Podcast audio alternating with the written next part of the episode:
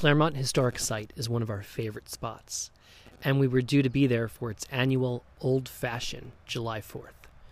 People dress up in period costumes, do a live read of the Declaration of Independence, and of course, there are spectacular fireworks over the Hudson River.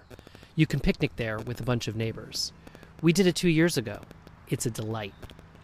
I find living up here that every street sign, mansion, and location has a story behind it, and you don't have to dig deep to find it. The Livingstons a brand name. The mansion facing the river was built by Robert Livingston around 1740. During the Revolutionary War, British soldiers from New York City arrived and burned Clermont to punish the family for their support of the rebels. Margaret Beekman Livingston escaped with her daughters and youngest son to a relative's house in Connecticut. Rumor has it she buried the family silver in the ground before, before leaving and got it back when she returned. What a good idea. Now, Chancellor Livingston is a big deal. He was New York's first and highest judge in the state under the original state constitution, and a big patriot. He served on the committee to draft the Declaration of Independence, he wrote the New York Constitution, and he served as the country's, the U.S.'s, first Secretary for Foreign Affairs. After the war, he gave the presidential oath of office to George Washington himself.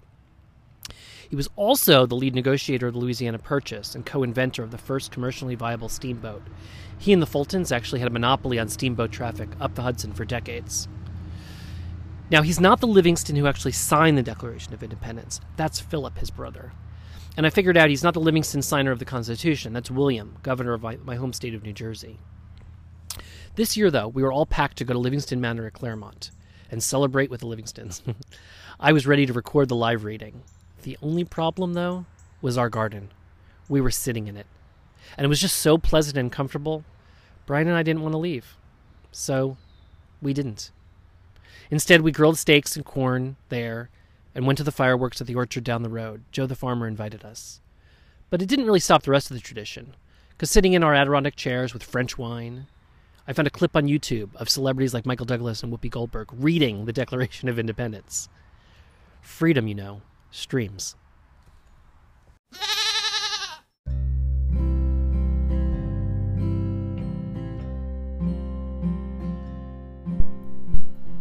I'm Matt Zucker, and this is Cidiot, learning to live and love life in the Hudson Valley. Independence Day is conveniently just a week after World Pride. This episode is about freedom and exploring what it means and does it mean different things from a city versus a country point of view. I think of it differently. I'll share my opinion and a few I picked up from others.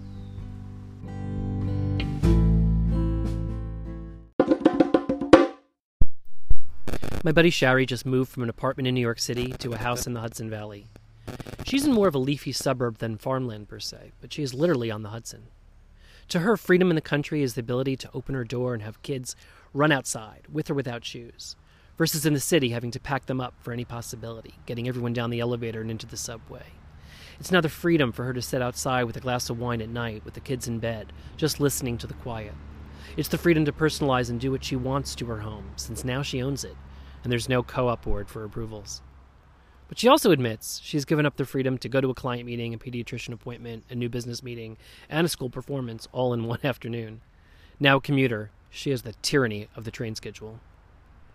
Ed, who drove me to the Albany airport and has lived his whole life up here, said for him, freedom is flying your flag and expressing your pride in your civil rights. I think about the flag and how it's such an icon for that feeling. We've had one posted on our front porch, and I love that this flag briefly flew on the New York State Capitol, which is a thing you can request. The other flag that I think about, especially up here in Yankee Land, is Don't Tread on Me, with the rattlesnake, the early colonist flag, also called the Gadsden flag. From defiant colonies warning British imperialism don't barrack your soldiers in our homes, don't tax us without representation. There's the Pride flag, too, which we all just waved weeks ago in our local march in Tivoli. Just listen to episode 20. My hometown of Springfield recently celebrated with a reenactment of the Battle of Springfield of 1780. This battle, which has great stories like musketeers using psalms as wadding, foiled the British New Jersey for good. It makes me think of how freedom may be a right but has to be fought for, and it has for centuries, by thousands and millions. It's gruesome how many have to suffer for it and die. Some make it, and others, too many of us, take it for granted. What's rarely talked about on July 4th is slavery. People often look southward on the issue, but New York, was the largest slave state in the North. In the book History of the Hudson River Valley by Ver- Vernon Benjamin, I've been reading about the rebellions, the escapes, and the human suffering. I think I have my theory on freedom. I'll be back after the break.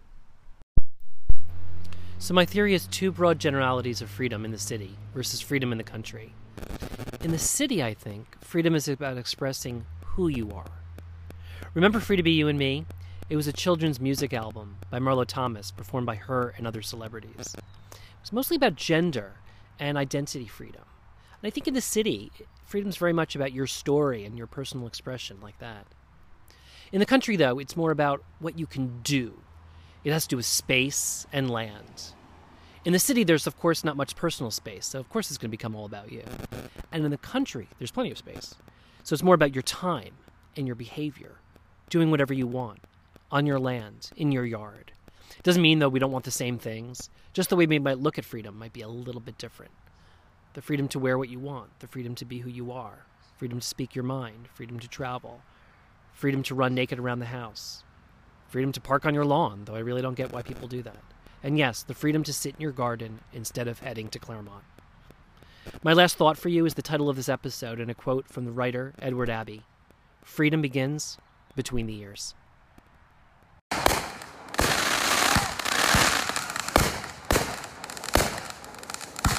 This is July 4th at the Orchard. Joe the farmer outdoes himself.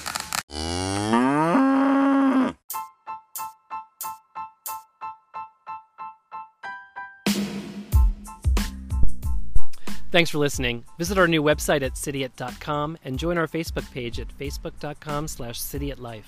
You can buy Cidiot gear, including the baby goat t-shirt and a trucker cap. And please take a minute to rate and review Cidiot in the Apple Podcast Store. It helps other Cidiots find us. Thanks again. Come visit.